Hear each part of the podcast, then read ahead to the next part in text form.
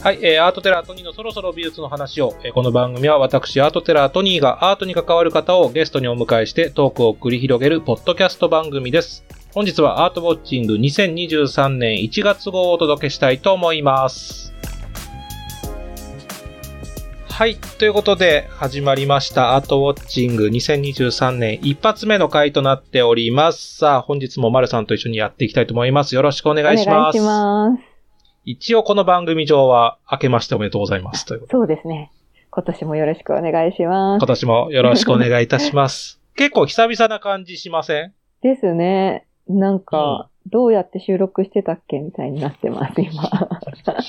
なんか、そう。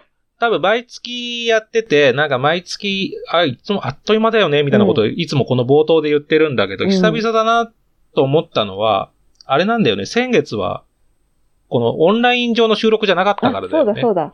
公開収録でしたもんね、初の。そう。どうでした？その公開収録の印象のと、いうか。リスナーさんのね、顔が見えるっていうのが初めてだったので、本当にこんなにたくさんの方にいらしていただけたんだっていうのも嬉しかったですし、あの、普段二人で喋ってるから、何が面白、あの、受けてて、何がうんうん。受けてないのかとかよくわからないんですけど、目の前で反応が見えて、意外なところで笑っていただけるとかが、なんか嬉しかったです。そうね。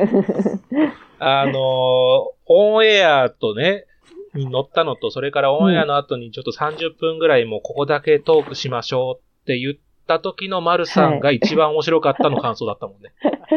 ちょっとね、あの、オンエアできないいろんな、うんあんなことこんなことを話してしまいましたけど。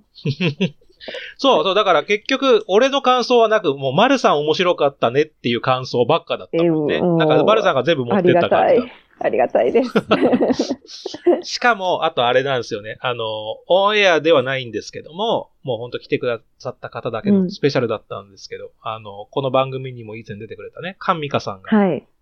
ね、ゲスト。普通にお客さんとしゲストといて、うか、はい。そう、飛び入りさせて、そう、カンさんも喋ってくれたし、ねまあそういうのも含めて、なんかあっという間の2時間でしたよね。そうですね。うん。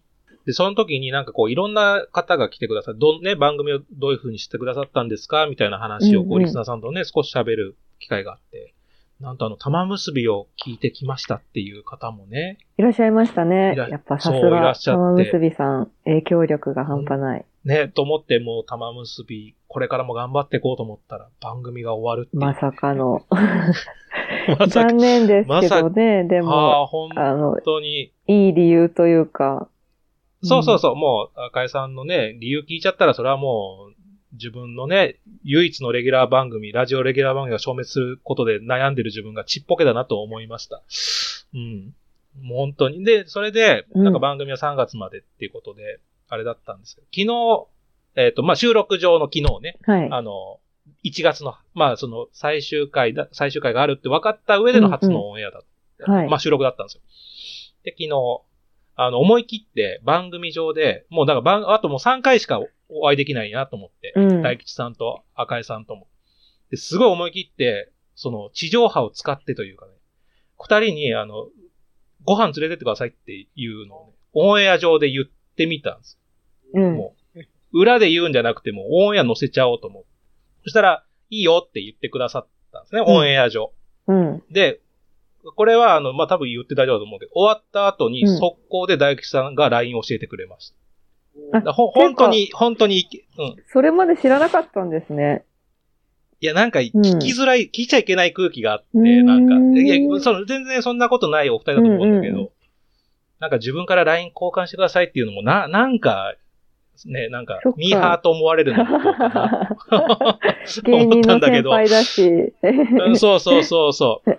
で、ご飯連れてってくださいもなんかこっちから言うのもどうなのかなとかいろいろと考えて、ずっと今まで、あの、もやもやしてたんだけど、そうなんですね。そう。ようやく。終わっちゃうしなと思って。うん。ようやく。よかったですねそ。これで番組が終わっても友情というか。はい、もう本当すごいいい人たちだなと本当思って、うん、思いましたねっていうことを、はい。あの、リスナーさんでもし聞いてる人がね、玉虫のリスナーさんももし聞いてたら、はいあのお二人は本当に裏でもいい人ですよっていうのをちょっと伝えたかったので。いや、そういうことでね、今年もだから、喋る機会がこの、ね、こっちの番組はまだ続くでしょうからね。うん。だから、あの、展覧会の A というコーナーだったんですけど、それのね、続きはこっちでやるつもりで、えー、アートウォッチング頑張っていきたいな、というふうに思っております。はい。はい。ということで、ではでは、お便り紹介に行きますかはい。はい。はい、えー、今、前回、前々回、そして前々前回と、初めての3回オンエアしているサイマサキさんの回の反響が大きかったようです、ということですね。はい。ツイッターではこんな反響がありました。コッキーさん、笑いながら聞きました。後編が楽しみです。というお便りとか、上田さよこさんから、他人の人生聞くの面白いですというコメントをいただいて います。ありがとうございます。ありがとうございます。うん、いや、反響あるんですね、やっぱり。いや、面白い回だったと。うん。ファイさんの語り口調が独特で、なんかこう、癒しミュージックみたいな聞いてるような感じなんですけど、内容は波乱万丈みたいな。そうなんだよね。そこがすごいんだよね。あの、収録もすごい楽しくて、とは言っても、でも3本撮るってのは初だったから、結局、結構午後回してたのかな ?4 時間ぐらい収長。丁場ですね。長丁場。長丁場で終わって、で、あのー帰ろうかなと思ったら、あの、もう僕とね、プロデューサーで撮りに行ったんだけど、お二人この後ご飯食べに行く時間あるの？ってサイさうんん。言ってください。で、うんうんプロデューサーの子子供のね、あの、そ子育てがあるから、はい帰らなきゃいけないんですって言って、どうしてもって言って。で、僕はじ予定があるから、えなかったから、ああ、行きますよって言って、で、あの、一緒にご飯食べに行ったんけど、なんかサイさんが、トニー君はお忙しい人だから誘っちゃダメだと思ったんだけど、来てくれて嬉しいよみたいな感じで。だから僕はサイちゃんのよ、そう、サイちゃんの4回目を聞いてるみたいな。そこからも結構長かったから、長かったって言い方変だけど、うん。すごい、あまたいろんなね、あの、オンエアでもできないような話もいろいろと教えてもらったんで。えーお話好きの方なんですね。そう、もう俺だけサイちゃんの超特別編聞いちゃったなと思って。いいなぁあれもなんかどっ、そう、あれもどっかで流せたらよかったなみたいななんか 感じでしたね。まあ、また出てほしいなと思ってますね。はーい。次に番組ウェブページのお便りを紹介します。ペンネーム EI さんからです。はい。EI さんあれですね、あの、はいこの。前のね、イベントにも来てくださいましたもんね。ありがとうございますはい。いつも本当に。はい。はい。面白いものを見つけてしまったので、マルさんかトニーさんが行かれる予定であれば、ぜひ感想が聞きたいです。近くに住んでいたら行ってみたかった。岡山県立美術館、美術館学園ラップバトルトーナメント。これ1月9日の2時から行われたやつですね。の話題になってましたけど。なったね。なんかバズってはいましたね。うん。うん。まあ、気にはなりました。なんか、こういうイベントやるんだっていうのは面白そうだなと思って。うんうんうんまあ本当に、本当に美術館の学園さんがラップバトルをするという。ごめんね私ちょっとちゃんと見れてないんですけど、なんじゃこりゃと思って。学芸員とラッうプん。バトルが結びつかなすぎて、あの、一瞬フリーズしました、脳が。そうね。まあでもこういう、なんか、まあなんか自分で言うのもなんですけどっていうのは、うん。なんかやっぱり僕はどっちかというとこっち寄りの人間で、これまでもなんかこう美術館でこういうことやりたいと思ってきた人間で、で、なんか自分の感覚だけど、自分が始めた2009年とか10年は、多分こういうアイディア出したところで、多分誰も乗ってくんなかっでたな。と思って、時代が追いついたというか、追いつ、そうだね。こういう雰囲気でも許される感じになってきたんですね。あったなと思うし、あの、今ちょっといくつか美術館のまたイベント頼まれてて、今企画考えてるんですけど、3個ぐらいちょっとまだ言えない、言えないやつがね、いくつかあるんですけど、うんう皆さん言ってました。ラップバトルトーナメントみたいなことをトニーさん考えてください。ん。えー、なんか、一つのなんかこれがだからモデルになってるのかなっていう気がしてて、うんうん、うまあちょっとそれはいいなと思ってて。あ、で、それでね、ラップバトルトーナメントだけじゃなくて、ちょっと僕が気になったイベント見つけちゃったんでね。そう。はいもう先にやるんですけど、あの、大阪にある中之島美術館ってあるじゃん。ないですか。うんうん。ありますね。で、あれが去年2月に開館したので、まあ今年の2月で 1, 1周年はい。そのね、1周年を記念してみたいなことなんですけど、なんか2月26日にはい、矢野部健二さんと、うんうん。それからあの、レゲエミュージシャンの三木道さんのライブが行われるって感じ。え。久々に三木道山の名前聞いたなと思って。ですね。なんか、懐かしさが懐かしそうそう。まあ、矢野部さんも作品ちょっと懐かしみありますもんね。いやいやいやいや、矢野部さんは一発屋じゃない。いや、って言ったら三木道さんが一発屋みたいになっちゃうけど、それもどうなのかなと思うけども、全然想像つかなすぎて、いや、そんなイベントやるんだと思って、そう。ちょっと気になってます。なんか、2月26日にやるそうですよ。だから、こういうイベントも、なんか今後美術館のイベントがなんか面白いことがいろいろとやっていくんじゃないかなと、ちょっとね、注目してしまいました。うん。さあ、ということで、ウェブページへのお便りやハッシュタグ、そろそろ美術の話をへの投稿を引き続きお願いしております。美術に関わるメッセージであれば何でも受け付けますので、よろしくお願いいたします。アートウォッチングニュース。はい、えー、このコーナーは直近で話題になったアートに関するニュースを紹介してコメントをしていくコーナーでございます。はい。まあ、ほぼ2ヶ月ぶりなので、いろいろとニュースが溜まってるようですね。そうですね。はい。その中でも、まず、絞って紹介していきましょうか。はい。じゃあ、最初のニュースでございます。はい。東京国立博物館の館長が緊急機構、このままでは国宝を守れないというニュースが、えー、報じられました。えー、まあ、昨年からのね、あの、いろいろあるんですが、光熱費が、ま、今大変なことになっているということで、この光熱費の不足分を昨年秋の補正予算に盛り込んでほしいと、文化庁に要望し、文化庁から財務省に接種をしてもらったんですが、残念ながらゼロ査定だったということで、このままで国宝を守れないというふうに館長が、ま、寄稿したということですね。ひどい話ですね。ねえ、でも、光熱費、まず、びっくりしたのが、そのね、東京国立博物館の光熱費が予算が2億円ということだったんだけども、ね、その倍以上となる4.5億円もかかる見込みとなっている。驚きの。2.5億円も増えるんだっていう。というか、そんなにかかってたんですね。うん、ね。うん。ちょっと驚きの額だよねっていう。はい。うん。まあ、多分これってね、多分あの、収蔵庫とかの管理で多分これぐらい行くんじゃないかなとは思うんだけど、まあ、とはいえ高いですよね、ということで、だから展覧会にいっぱい人が入ったのにっていうことなんですよね。入国法展とかも連日満員でしたけど。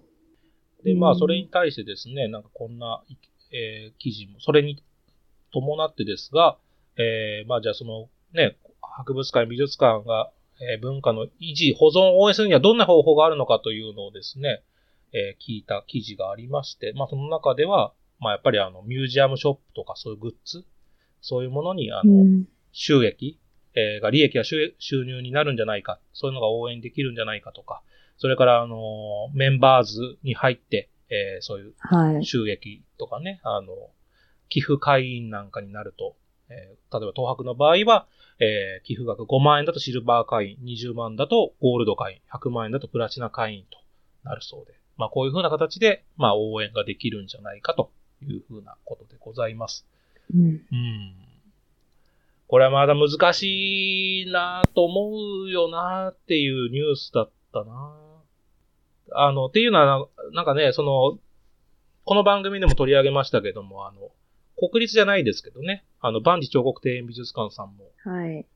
ね、あの、まあ、一応、休館。ちょっとこの先が見えないですけど、やっぱりこれ国立に限らず、今やっぱりちょっとそこは本当に、結構いろんなところが見えてき、そういうのがね、見えてきちゃってるところがあるから、はい、なんとか助けてあげたい気持ちもありつつ、美術館が多すぎて、どこに寄付していいかみたいなところもあるのでね。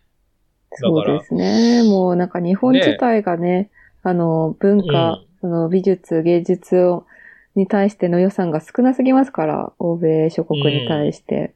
うん、なんかね、その、美術、だから国が何とかしてくれりゃ本当にいい話で、うん、なん、なんか、なんでって言い方失礼かもしれないけど、うん、なんで個人がこんな考えなきゃいけないんだろうというか、その、うん、ずっと続いてる問題ですけどね、今に始まったことではないですけど、うん、本当、うん、増やしてほしいですね。はい。さあ、続いてのニュースでございます。晴れた地下での、えー、岡崎健次郎作品撤去について、美評連が声明、作品を未来につないでいく方法を示して、というニュースが報じられました。これはあの JR 立川駅北口一帯に位置するファーレ立川に、まあ、全109点のパブリックアートがあるわけなんですが、その一つである岡崎健次郎さんの作品が、えー、立川の食べ、えー、高島屋のリニューアル計画によって今年1月31日をもって公開を停止し、翌2月1日以降に撤去作業が進むという予定がありました。これに対して、まあ、その撤去をやめてほしい、撤去撤回してほしいという、うんえー、まあ、ちょっと運動がありまして、えー、この収録がある、この、えー、今日1月19日にですね、えー、高島屋が、えー、一点保存の方向に動いたというニュースが、最、今さっき報じられた、られたということですね。はい。はい、よかったなと思います、まず。はい。うん。岡崎さん自身がご自身のウェブサイトで、長い年月をかけて人々の思いとともに育ってきた文化が堂々と発表できないな一過的な計画のために核も安易に解体撤去されようとしていることを残念に思い、ひたすら悲しんでいますとコメントを発表していまして、なんかそれも聞いたのかなと思いますけど、本当にその通り。問題というか、こう撤去しますとか言って、はい。動くことってあんまなかったじゃないですか、これまでも。はい、なんか、署名集めたところでみたいな。うんこれに関してはもう高島屋の株はちょっと上がった気が、まあ。そう思います。まあ、マッチポンプっちゃマッチポンプなんだけど、自分らが壊すって言って、やばやめるって言っただけだから、ゼロに戻っただけなんだけど、まあ良かったよねっていう。はい、本当良かったです。本当に良かった。ね これまたさ、作品がさ、また面白い作品って言っちゃあれかもしれないけど、はい、あの、イーデーの山っていうね、うん、作品名で、あの、フェンスみたいなね、巨大なフェンスみたいな作品なのよね、はい、ね。カラフルなフェンスですね。そう。で、そのフェンスの中に、まあ、植物が、こう、ね、その自生したりとか、そこに鳥が集まったりとか、もうそのフェンスで囲まれた中は自然を守りましょうみたいな作品だったで、うん、こう外部が、えっ、ー、と、影響するわけじゃなくて、そのフェンスの中は守られてるんだよっていう作品で、すごいコンセプトとしても面白いなと思ったんだけど、はい。その作品が109作品のうちで最初に壊されるかもしれないって、もう皮肉にも程がある話だと思ったのね。はい。その、フェンスの外から壊そうとする高島屋みたいなことだったから、うん、なんか、それはそれで壊されたらすごく皮肉ななんかアートだなってちょっと思っちゃうんだけど。ねねまあ、なんか逆にそういう作品だったからこそ壊すと一生言われるんじゃないかみたいなところでやめたのかなとか、うん、なんかこの作品のコンセプトがあったからこそ、なんか守られたような気もしてて。そうですね。うん。だから、立川行くときに僕もちょこちょここの作品見ますけど、あの、明日もちょっと仕事でちょっと立川行くんで、うん。あの、中の植栽をより見ようかなって気がしますよね。今はちょっと冬だから葉っぱがないかもしれないですけどね。うん。でも守られたんだよ、君たちと言ってあげたいよね。うん、なんかその。写真撮ってきてください。あ、そうですね。はい。撮ってきて、じゃあこの中に載せましょうか。うん。はい。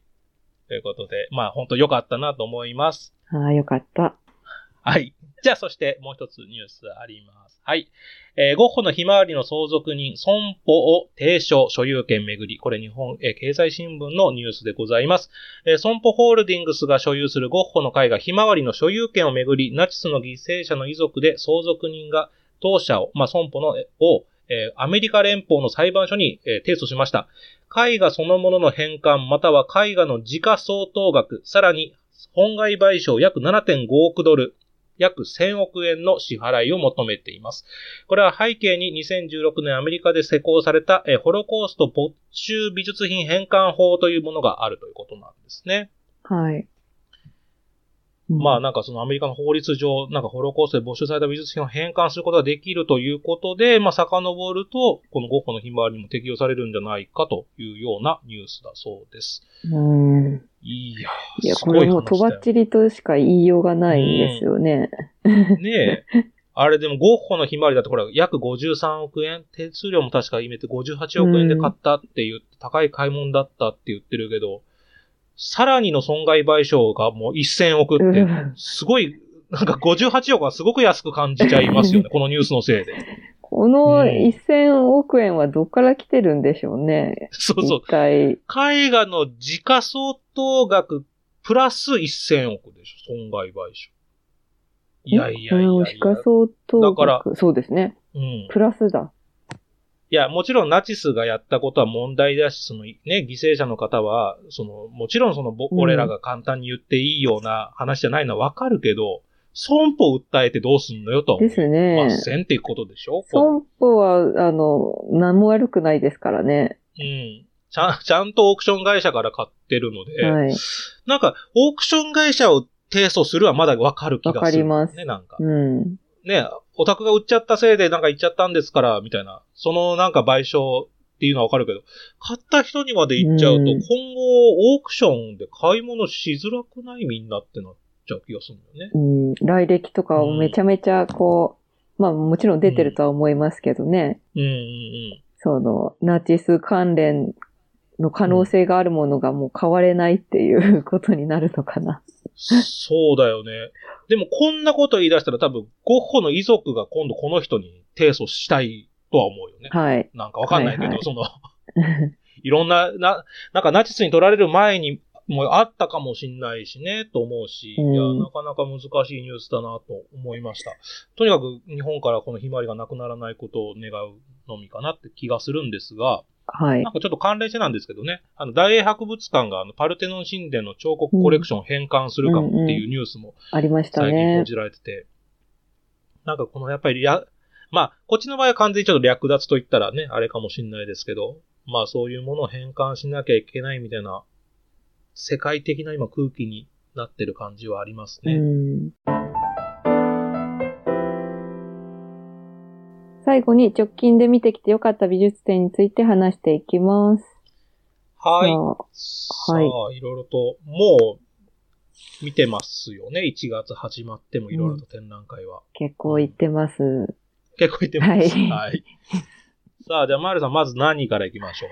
えっ、と、ちょっとこれで全部を語れるかわからないんですが、始まったばかりの泉太郎展、東京オペラシティアートギャラリーで開催中の展覧会です。はい。はい。これは、何と言いますか、あの、去年からすごい楽しみにしていて、うんうん。まあ今年始まったばかりですけど、おそらく今年一番予想がつかない、予測不可能な展覧会なんじゃないかなと思いました。えっとね、まずうん、あの、美術館に行くと、ロッカーがいつもの場所と違う場所に設置されてまして、ロッカーの中に茶色い袋が入ってるんですよ。で、自分の荷物とあの入れ替えに、その茶色い荷物を取って、えー、展覧会をうんスタートする。見るのをスタートするっていう、不思議な感じなんですけど、なんか冒冒険とかに出かけるような、うんうん謎解きの要素もありっていう感じで、うんちょっと結末までは言えないんですけど、うん。で、なん。のこっちゃって感じですね。とにかく、あの、謎だらけだけど、うん。確実に面白いよねっていう感じの展覧会です。私も、あの、もう一回行って、しっかり体験してこようかなと思ってるとこです。うんうん。トニーさん、どうですか？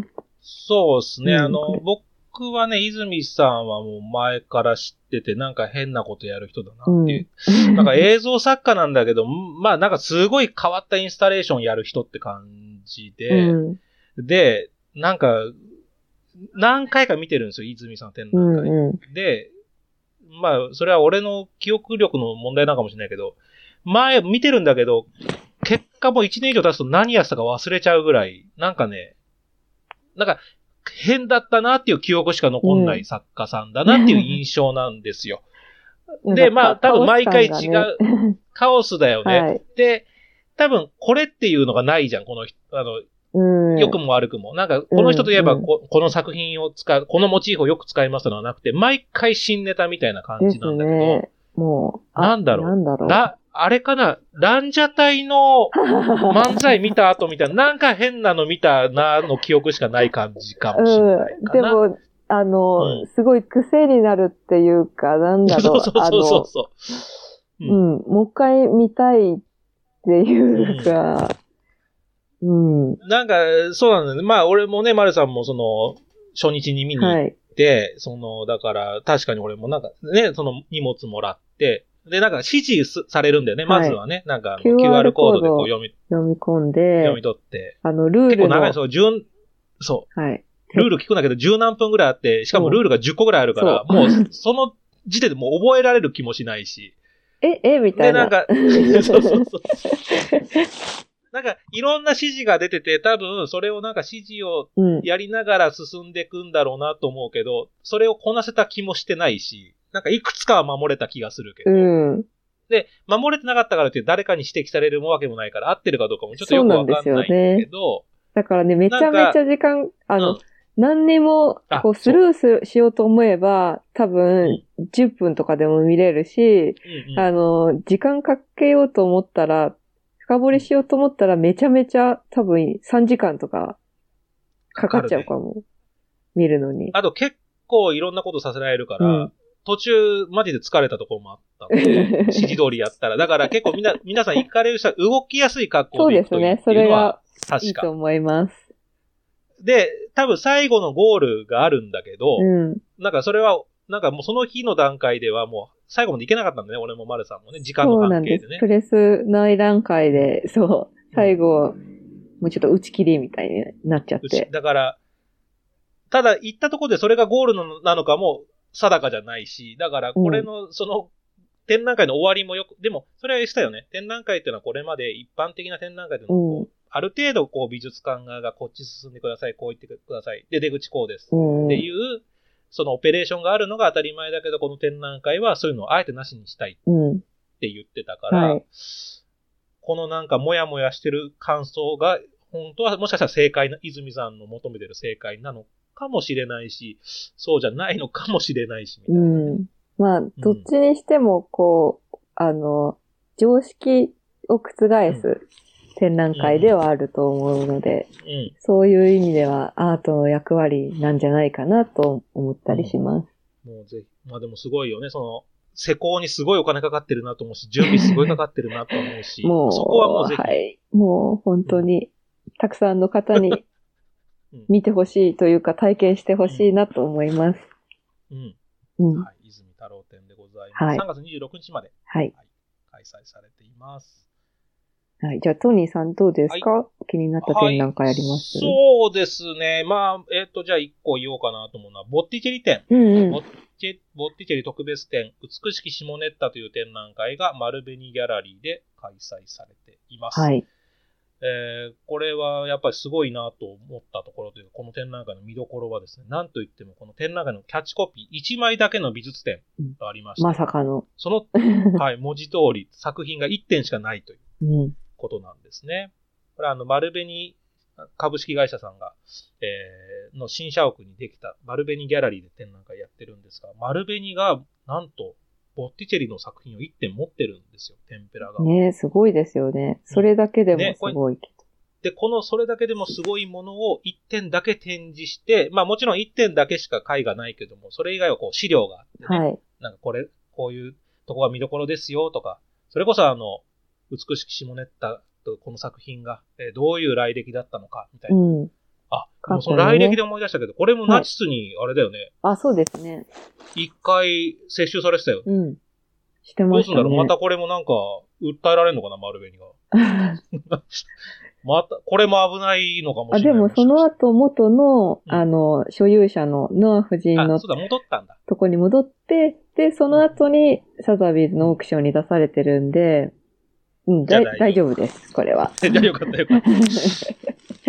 いや、でもすごいなっていう展覧会だったの。は、この、あのね、ボッチェリの書いが書いたね、その、シネッタ・ベスプッチっていう女性が、フェフィレンツェゆ随一のうん、美女。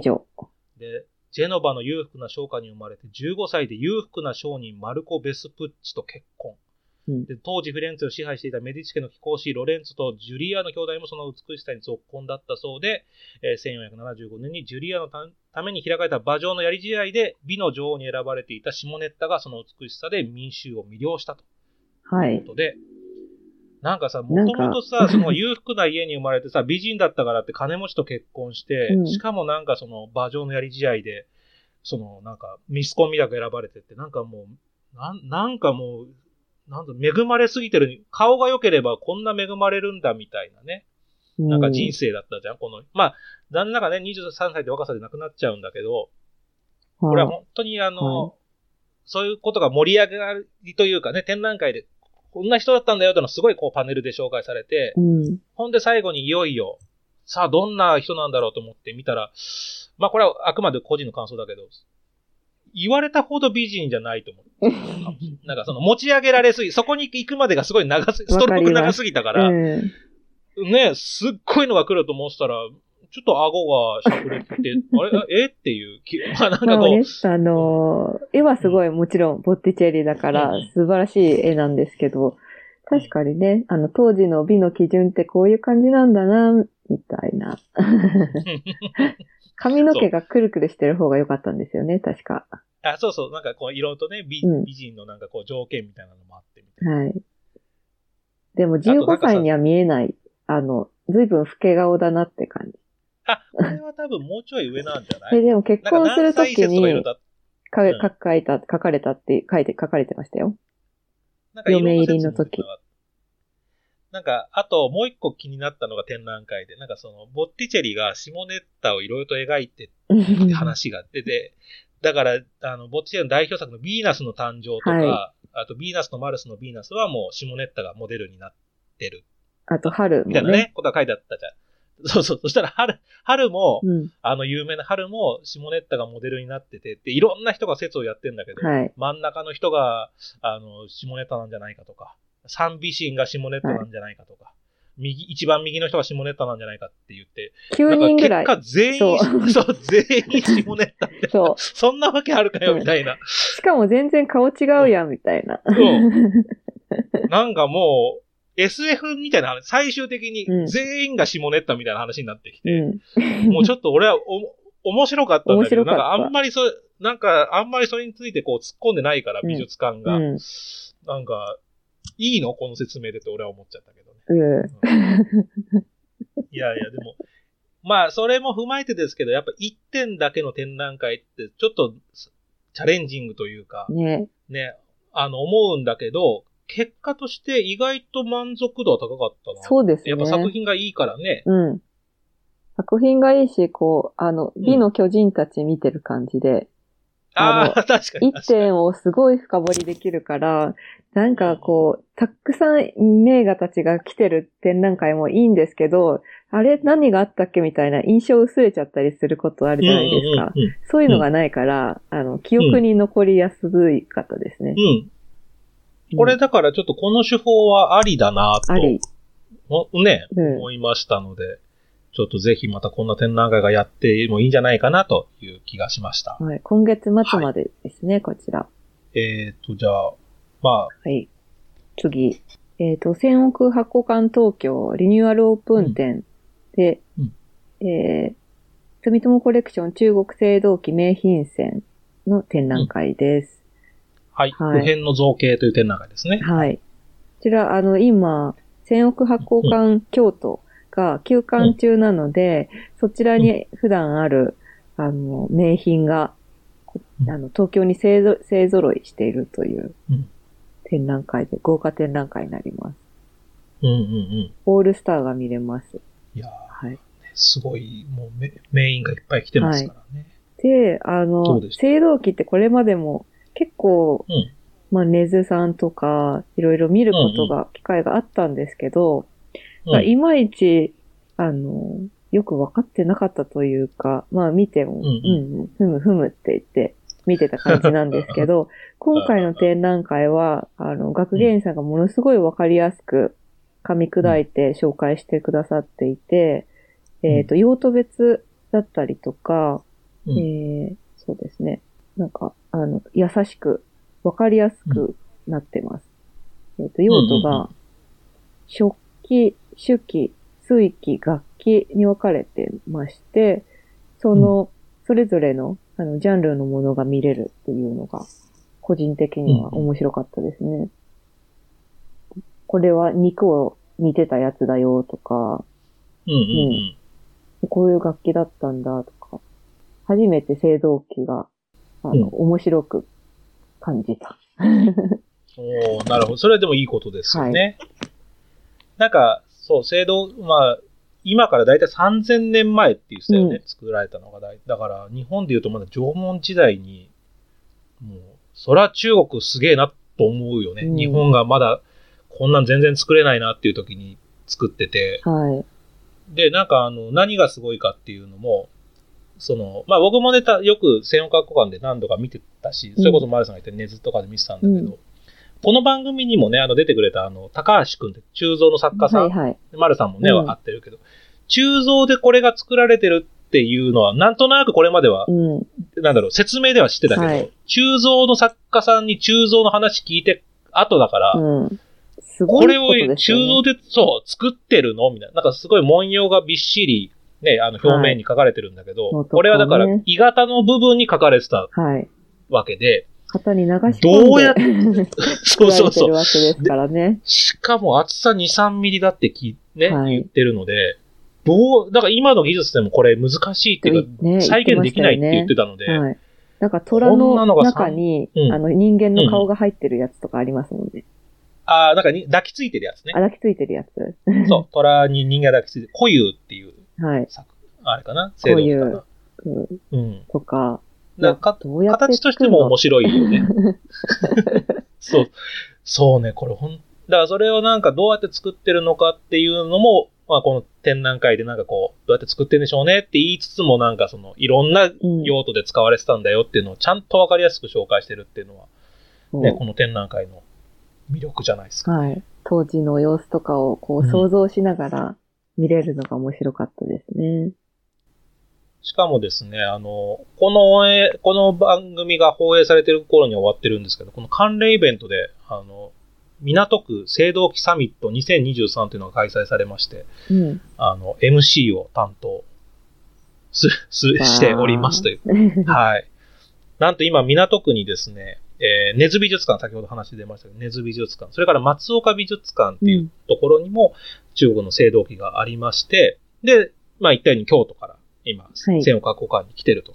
で、学芸員さん、担当の学芸員さんの受け売りですけども、港区にこんだけ今、せあの、青銅器の名品が、うんあの、集結してるというのはもう奇跡だって言ってます。と世界的に見ても今奇跡的なことが起こっているので、えーなんとサミットを開かなきゃいけないということで、サミットを開くことになっておりねこれます。面白そうですよね。いや、そう、実は今日はあの、この収録の前に打ち合わせしてきたんですよ。うん。あの、3巻のが学園さんのね。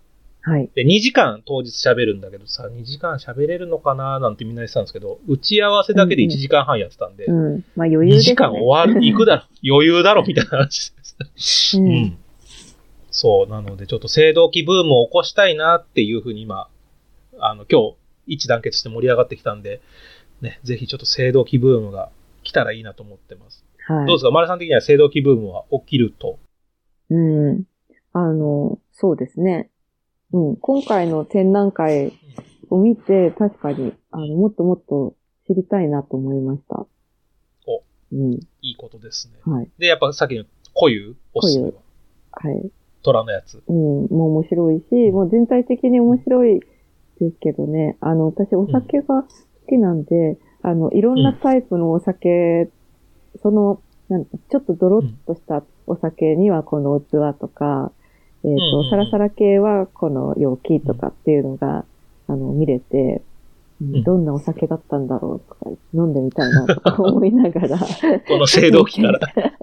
ましたけど。確かにね。究極だよね。なんかこれで飲めたらね。はい。うん確かに。でも本当実際使ってたって言ってたもんね。ですね。あの、うん。ねそこがまた面白いですよね。うん。ちょっとぜひぜひ皆さん見に行ってあげてくださいはいということで、はい。千億古館の、えー普遍の造形ですね。はいはい。2こちらは2月26日までですかね。はい。はい。開催されています。さあ、そして最後。えー、じゃあ僕から言いましょうか。はいえー、東京都現代美術館で開催されています、クリスチャン・ディオール夢のクチュリエという展覧会が開催されています。もうこれは本当に、うん。まあ素晴らしい展覧会だったと思いますよ。結構話題にもなってますしね。うん。めちゃめちゃ豪華ですね。ももう、まあいわゆるあの、クリスチャン・ディオールが、えー仕掛けてる展覧会と言いますか。クリスチャン・ディオールが今年70周年なのかな？その70周年の、まあ、これまで作った、えー、まあ、ね、ファッションを、オートクチュールをはい。ガーッと集めましたという展覧会ですよ。もう、しかも、ね。えー建築家にね、内装を作らせて、はい。それから写真家の高木由里子さんに取り下ろしもしてもらってみたいな感じで、まあ豪華なで展覧、すね。お金持ってるなとはいいう展覧会だったながもう感想かな。うん。あの、シャネル展がね、去年開催されて話題になって三菱1号館で。シャネル展も豪華だと思いましたけど、うん。全然まあこっちの方が豪華ですね。超豪華じゃない？超豪華。なんか、逆にクリスチャン・ディオール店の後にシャネル店見たら、ちょっとシャネル店を鼻で笑っちゃったかもしんないぐらい、はやっぱりもう桁が違う感じはしましたね。したよ取り込ね。みがすごいし、あと、クリスチャン・ディオールさん、ギャラリーも実はやっていたそうで、えっと、その時に扱ってたマンレーの作品とかも展示されているのが面白かったなと思いました。そう。さらにね、あの、現代美術館のコレクションも合わせて展示されてたりとかして、単純にこうファッション並んでるだけじゃなくてね、現代美術館の作品とこう取り合わせ、普通になんかか、牧野虎をというね、油彩が展示されてたりとかね、現代美術家の方の作品が展示されてたりとか、そこはすごく面白かったなとはい。思うし、うんあの、吹き抜けの空間の使い方も非常にうまかった。はい。もう、しかもだから写真撮影 OK だし、うん。行かれた方もバシバシ撮ってるし、うんまあ、いい展覧会だな、と思いますが、っていうのはちょっと俺の中ではやっぱちょっとあって、うん。うん私もあります。え、俺から言った方がいい、うん、もうどどうぞどうぞ。まあ、お前やっぱ一番何が思ったかっていうと、いや、すごい本当に素晴らしいですよ。その造作も素晴らしいし、あの、まあもちろんクリスチャン・ディオールのね、そのオートクチュールも、本当にアート作品だなと思うし、素晴らしいんだけど、これ展覧会5月、何日かな ?28 とかまでやるのかな？長いですよね。長いし、これ都立でやるかね、うんというのはちょっと思ってしまったというそか、こですよね、ん本当に。なんかさ、やっぱり、これは公共の美術館というかね、都都民の美術館を使って、うんすごい盛大なプロモーションをされてるように見えちゃったかなっていうのはちょっとあありますかね、なんか。んまあ、しかも長いしっていうね。うん。あの、予約制なので、なんか、多分ね、そんなに入れないんですよ、この展覧会。なぜなら結構狭いんだよね。あ狭いっていうのは、その、会場は広いんだけど、作品見せたいのが多すぎて、なんか小道みたいな道がたくさんありすぎるから、うん。多分そんなに何人も入れないからね、結構多分制限されてるんだと思うんだよねっていう。うんそれを東京と現代美術館でやっちゃうんだっていうのはちょっとこう思ったし、逆に東京と現代美術館さんもこれを良しとしちゃうんだとはちょっと思っな。まあそう、だからディオールのね、その効率のっていうのはあるけど、でもあの、それで言うとさ、あの、ルイ・ヴィトンと草間彌生のなんか、プロモーション、ああれは、ほら、もう美術館関係ないから、はいあれはあれで面白いなと思います。ね、使ってやってたやつですね。あれはいいんじゃないですか？急に、うん。ね、いいよね。あの、気球になったりしてね。はい。たくさんお金がかかってるなとは思いましたけど。